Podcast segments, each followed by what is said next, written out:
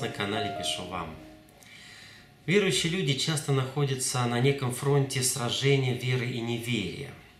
Из-за этого у нас с вами складывается определенное мировоззрение, определенный шаблон о том, что противниками Божьими могут быть либо люди неверующие, либо те, о которых в Евангелии от Иоанна 16.2 сказано «Всякий убивающий вас будет думать, что он тем служит Богу». При этом часто в этом мировоззрении а, складывается некое ощущение, что стоит руке Господней лишь только проявить как-то себя, ну, сделав, например, какое-то чудо, и конфликт сразу таким образом будет снят. При таком мировоззрении мы порой становимся не готовы увидеть существование еще одной группы людей. Этих людей нельзя отнести к верующим, потому что они не следуют за Господом. Этих людей нельзя отнести к неверующим, потому что они признают существование Бога, наблюдают за Его водительствующей рукой и оценивают ситуацию, исходя именно из этого. И уж тем более нельзя отнести этих людей к тем, а, кто думает, что тем самым служит Богу, потому что а, такая тема перед ними в принципе вообще не стоит. Чем же в своем отношении к Богу отличается эта особая группа людей? Она признает существование Бога, принимает Его водительствующую руку, наблюдает за ней и оценивает ситуацию в связи с этим. И эта группа людей сознательно встает на сторону противников Божьих, сознательно а, идет на войну против живого Бога. Как вы понимаете, чудесами такой конфликт не снять.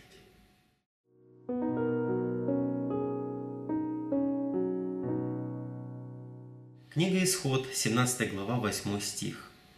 Спустя некоторое время подошли к Рефидиму амаликитяне и стали нападать на израильтян.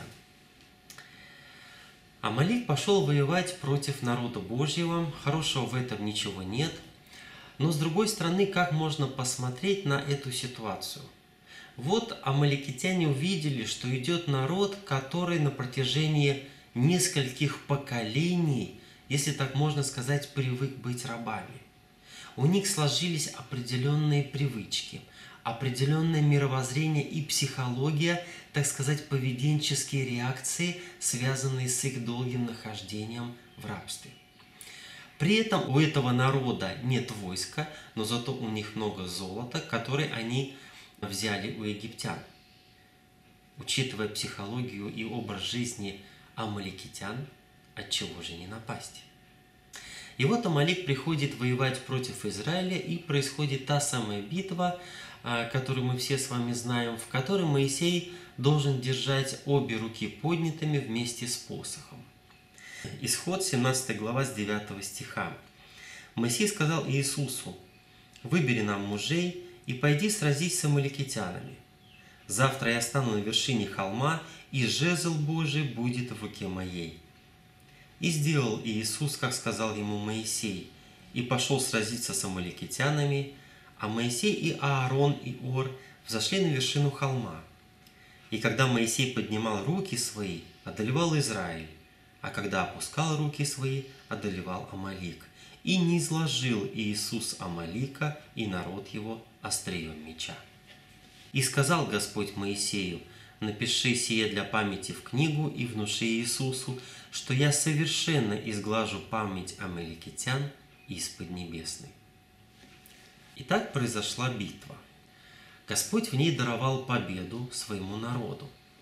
Почему же вдруг такая реакция со стороны неба по отношению к амаликитянам? Да мало ли у народа израильского впереди будет сражений, причем часть которых они проиграют, э, с различными народами сражений. Почему именно к амаликитянам такое отношение? Что же такого особенного они сделали, что так выделило их среди других противников народа Божьего? В исход 13.17 мы читаем о планах Божьих. Когда фараон отпустил народ израильский, Бог не повел его через филистимскую землю, несмотря на то, что тот путь был прямым и коротким. Бог сказал, если израильтянам на этом пути будет угрожать война, они могут передумать и возвратиться в Египет. Итак, Господь старался оберегать свой народ от войны, потому что души еще были не окрепшие и могли сильно смутиться от этого и, так сказать, посмотреть в сторону Египта. Хотя, в принципе, теоретически, народ израильский воевать мог. Об этом мы читаем в Исход 13.18. «И вышли сыны Израилевы, вооруженные из земли египетской». Амаликитяне таким образом сломали а, план Божий, состоявший в том, чтобы попытаться уберечь свой народ от войны. В ответ амаликитяне были разгромлены, но народ Божий, тем не менее, познакомился с войной вопреки своей воле. В исход 17.9 мы читаем «Выбери нам мужей». То есть на момент нападения а, а, в израильском народе не было выделено специальное войско, оно не было специальным образом организовано и вооружено. Оно выделяется, так сказать, для завтрашнего сражения. Но прежде чем оно было выделено, а, амаликитяне уже успели напасть на часть народа Божьего, а, что мы читаем в Исход 17.8. «Пришли амаликитяне и воевали против Израиля в Рефидиме». То есть сперва был удар от Амалика внезапный, затем уже народ израильский стал организовываться и выделять специальное войско. Итак, Амалик проатаковал а, не готовый к войне Израиль. Израиль понес от этого определенные и существенные потери. И Амалик таким образом а, познакомил народ Божий с войной, так сказать, сломав планы Господни. Это ли основная причина того, что сказано будет Господом, «Я совершенно изглажу память амаликитян из Поднебесной. Но опять же, амаликитяне напали на тех, кого они считали слабее себя. Но так поступают многие народы. Чем именно амаликский народ выделился среди остальных народов? А что знали об израильском народе э, прочие хананские народы? Об этом мы узнаем из слов Рав Блудницы, которую она скажет впоследствии э, израильским разведчикам, которых она спасла. В книге Иисуса Навина, 2 главе, с 9 стиха мы читаем. «Я знаю, что Господь отдал землю эту вам, ибо вы навели на нас ужас, и все жители земли этой пришли от вас в робость. Ибо мы слышали, как Господь иссушил пред вами воду Черного моря, когда вы шли из Египта, и как поступили вы с двумя царями, амарийскими за Иорданом, Сигоном и Огом, которых вы истребили. Когда мы услышали об этом, ослабело сердце наше, и ни в ком из нас не стало духа против вас, ибо Господь Бог ваш есть Бог на небе вверху и на земле внизу. С какого момента хананские народы были в ужасе и оцепенении от а, израильского народа? С момента перехода через Черное море. А с какого момента а, хананские народы знали, что именно Господь есть Бог на небе вверху и на земле внизу? С момента перехода через Черное море. Знали об этом и амаликитяне. О чем еще знал амаликский народ, прежде чем напасть на народ Божий? Книга Исход 13 глава 21 стих. Господь же шел пред ними днем в столпе облачном, показывая им путь, а ночью в столпе огненном, светя им, дабы идти им и днем, и ночью. Вот как Моисей впоследствии ссылается на это в беседе с Богом. «И скажут жителям земли сей, которые слышали, что Ты, Господь, находишься среди народа сего, и что Ты, Господь, даешь им видеть себя лицом к лицу, и облако Твое стоит над ними, и Ты идешь пред ними днем в столпе облачном, а ночью в столпе огненном». Так что же знал еще маликский народ, прежде чем принял решение напасть на народ Божий? Они видели видимое присутствие Господа. И еще один опыт, который не был сокрыт от хананских народов, и который они могли наблюдать либо напрямую, либо выслав разведчиков. Исход 16.31. «И нарек дом Израилев хлебу тому имя Манна. Она была, как кориандровое семя, белая, вкусом же, как лепешка с медом». Такое событие не утаишь, и потому это легко видели все окружающие народы. Да, разумеется, амаликитяне не могли знать о плане Божьем уберечь э, свой народ от войны. И в этом смысле э, они не могли нести за это ответственность. Но они прекрасно знали о событиях, произошедших в Египте, о чудесном выходе израильского народа из Египта и проход через Черное море. Они видели видимое присутствие Господа в виде облачного столпа днем и огненного столпа ночью, и они видели чудесно выпадающую манну и чудесно исчезающую ее ежедневно через несколько часов. Всем народам таким образом было проповедано в то время Евангелие. Потому что в то время суть евангельской вести состояла именно в том, чтобы среди огромного количества лжебогов а, засиять вестью о живом Боге. И в итоге все знали, как сказал Рав Блудница, что Господь Бог ваш есть Бог на небе вверху и на земле внизу. И вот именно в этой ситуации амаликитяне принимают решение напасть на народ Божий.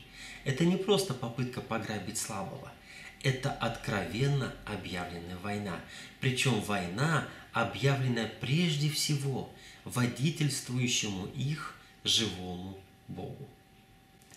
Это война против Господа, это война против народа Божьего, и это война против той евангельской вести, которая была таким образом в то время распространена. Вот почему в исход 17.16 мы читаем «брань у Господа против Амалика из рода в род». А вот пророчество известного пророка Валаама в отношении Амалика, числа 24.20. «И увидел он Амалика, и произнес притчу свою, и сказал, первый из народов Амалик, но конец его – гибель». И даже в книге Второзакония, где идет установление различных а, законов общества, правил, обычаев и так далее, вдруг отдельной заповедью мы читаем а, Второзаконие 25, 17 стиха. «Помни, как поступил с тобою Амалик на пути, когда вышли из Египта, как он встретил тебя на пути и побил сзади тебя всех ослабевших, когда ты устал и утомился, и не побоялся он Бога. Итак, когда Господь Бог твой успокоит тебя от всех врагов твоих со всех сторон на земле, которую Господь Бог твой дает тебе в удел, чтобы владеть ею, изгладь память Амалика из Поднебесной, не забудь. И затем важное указание было дано первому израильскому царю Саулу. 1 Царств, 15 глава, со 2 стиха. Так говорит Господь Саваоф, «Вспомнил я о том, что сделал Амалик Израилю, как он противостал ему на пути, когда он шел из Египта. Теперь иди и порази Амалика, и истреби все, что у него, и не давай пощады ему, но предай смерти от мужа до жены, от отрока до грудного младенца, от вала до овцы, от верблюда до осла. Именно это поручение начал выполнять Саул. И поразил Саул Амалека от Хавилы до окрестностей Сура, что пред Египтом. И именно это поручение провалил Саул, хотя и победил в сражении, потому что попытался сохранить жизнь Амаликскому царю и сохранить часть взятого имущества. И именно это поручение прежде всего завершает вместо Саула Давид. Вторая книга Царств 1.1. После смерти Саула, когда Давид, одолев Амалика, вернулся в Циклак – а вот и конец истории. Первый паралипоменон мы читаем. Из них же, из сынов Симеоновых, пошли к горе Сеир 500 человек и побили уцелевший там остаток амаликитян и живут там до сего дня.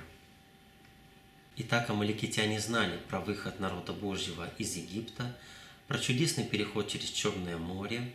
Они видели откровенно водительствующего их Господа – виде столпа облачного днем и столпа огненного ночью. Они видели а, выпадающую и чудесно исчезающую в стане народа израильского манну, но они тем не менее приняли решение напасть на народ Божий.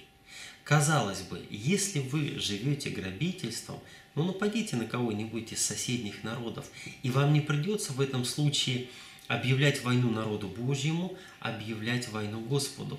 Но народ Амаликский принимает именно такое решение.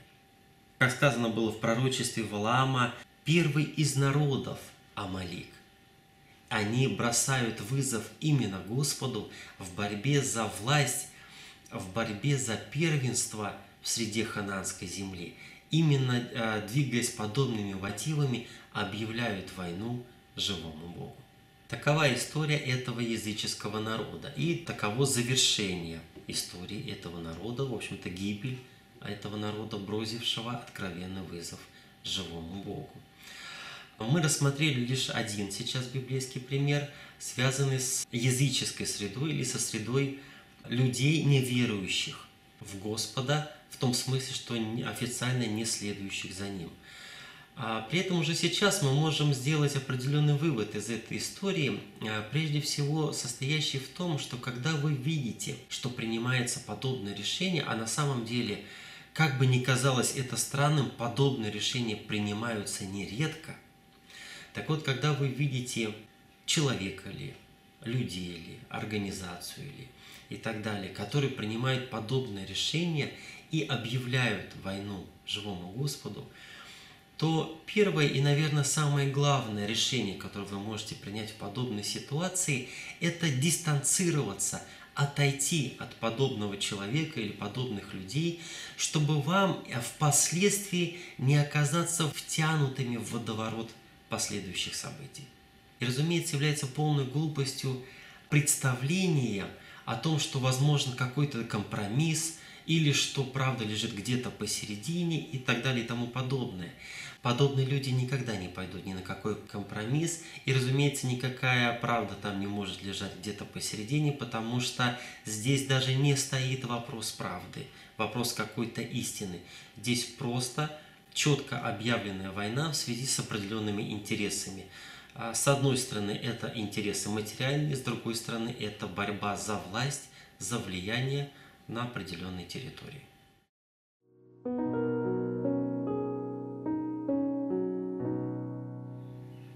Матфей 2.1. Когда же Иисус родился в Вифлееме Иудейском в дни царя Ирода. Итак, только что мы с вами рассмотрели, так сказать, группу людей, находящихся вовне стана народа Божьего. А теперь мы с вами рассмотрим вторую историю, в которой мы видим в данный момент руководителя, так сказать, официально стоящего над народом Божьим. Царь Ирод, правление которого пришлось именно на время исполнения всех тех самых долгожданных а, пророчеств о Мессии.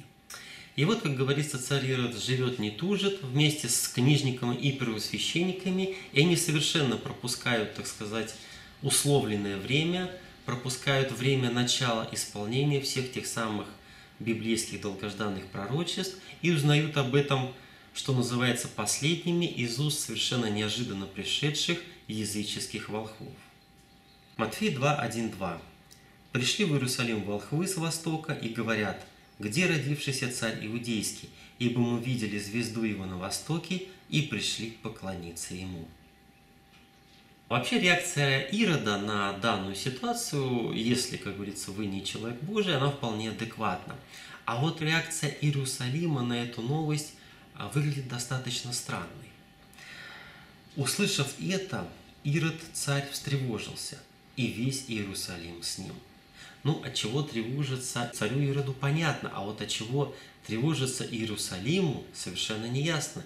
Ведь если вы официально живете, так сказать, в ожидании начала исполнения пророчеств, да еще пророчество Мессии, то, казалось бы, вот он, долгожданный день. Ну, в общем, радоваться надо, а не тревожиться. Но Иерусалим встревожился. Матфей 2.7. Тогда Ирод, тайно призвав волхвов, выведал от них время появления звезды. И, собрав всех первосвященников и книжников народных, спрашивал у них, где должен родиться Христу. Они же сказали ему, в Вифлееме Иудейском. Итак, Ирод узнал время появления царя от волхвов, а от книжников и фарисеев он впоследствии узнает э, место, город, где должен появиться царь. А, разумеется, нам с вами, поскольку мы уже знаем последующий ход событий, несложно догадаться о мотивах, которыми движется царь Ирод, с какой целью он собирает всю данную информацию. Ирод считает данного рожденного младенца а, своим прямым конкурентом в битве за престол. А причем, обратите внимание, он ошибочно так думает в связи с определенным мировоззрением. И он сознательно вступает в войну против Господа. Хотя формально считается, так сказать, руководителем народа Божьего. Итак, царь Ирод вступает в эту войну, и рука Божья тут же начинает защищать младенца. Причем мы видим, что эта защита проходит на самом деле удивительным образом. Вот Ирод узнал уже город и время появления, и все, что ему осталось, это узнать конкретный дом и конкретного младенца. Матфей 2.8 мы читаем. «И послав их в Вифлеем, сказал, «Пойдите, тщательно разведайте о младенце, и когда найдете, известите меня, чтобы и мне пойти поклониться ему». Таким образом, он посылает волхвов разузнать о конкретном доме и конкретном младенце. Обратите внимание на странность мышления Ирода. Для того, чтобы узнать всего лишь о городе, то есть собрать, так сказать, предварительную информацию, он поднимает на уши всех первосвященников и книжников.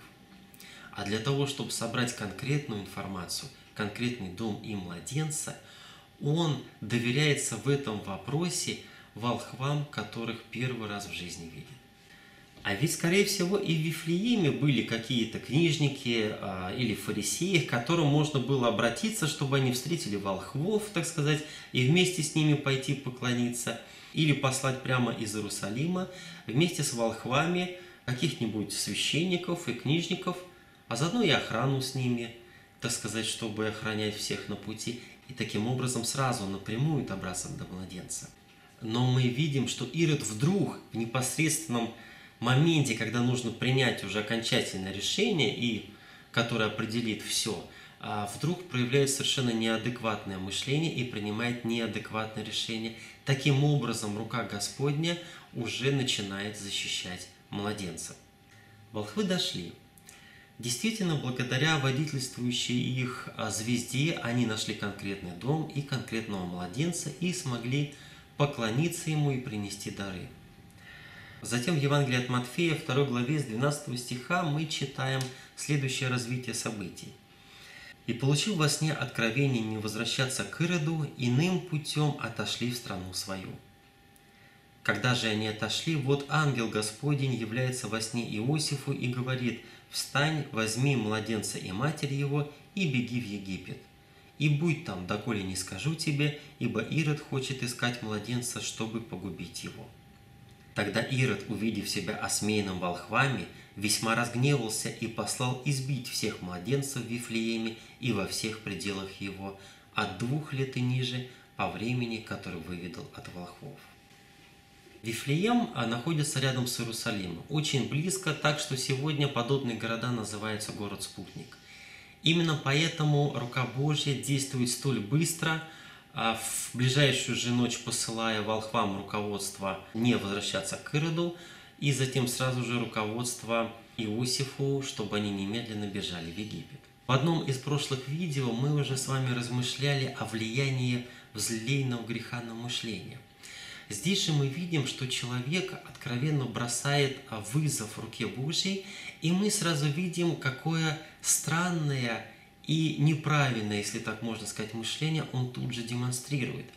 Он отдает приказ а, убить младенцев от двух лет и ниже. Тот, у кого есть дети, а, прекрасно знает колоссальную разницу между младенцем и двухлетним ребенком. Эта разница просто огромна, потому что с одной стороны у вас маленький новорожденный комочек, так сказать, не могущий даже э, голову свою держать, а с другой стороны у вас двухлетний ребенок, который сам сидит, что-то уже там разговаривает, бегает, играет в игрушки, может уже есть ложкой какую-то пищу. А, разница колоссальна, и отдавать приказ об избиении двухлетних детей не имело никакого смысла. Тем не менее, приказ был именно таким. Итак, избивающий младенцев с целью убить долгожданного Мессию – Признает ли он Господа? Да. Принимает ли он водительствующую руку? Да. Верит ли он долгожданным библейским пророчествам? Да, но какое при этом он принимает решение?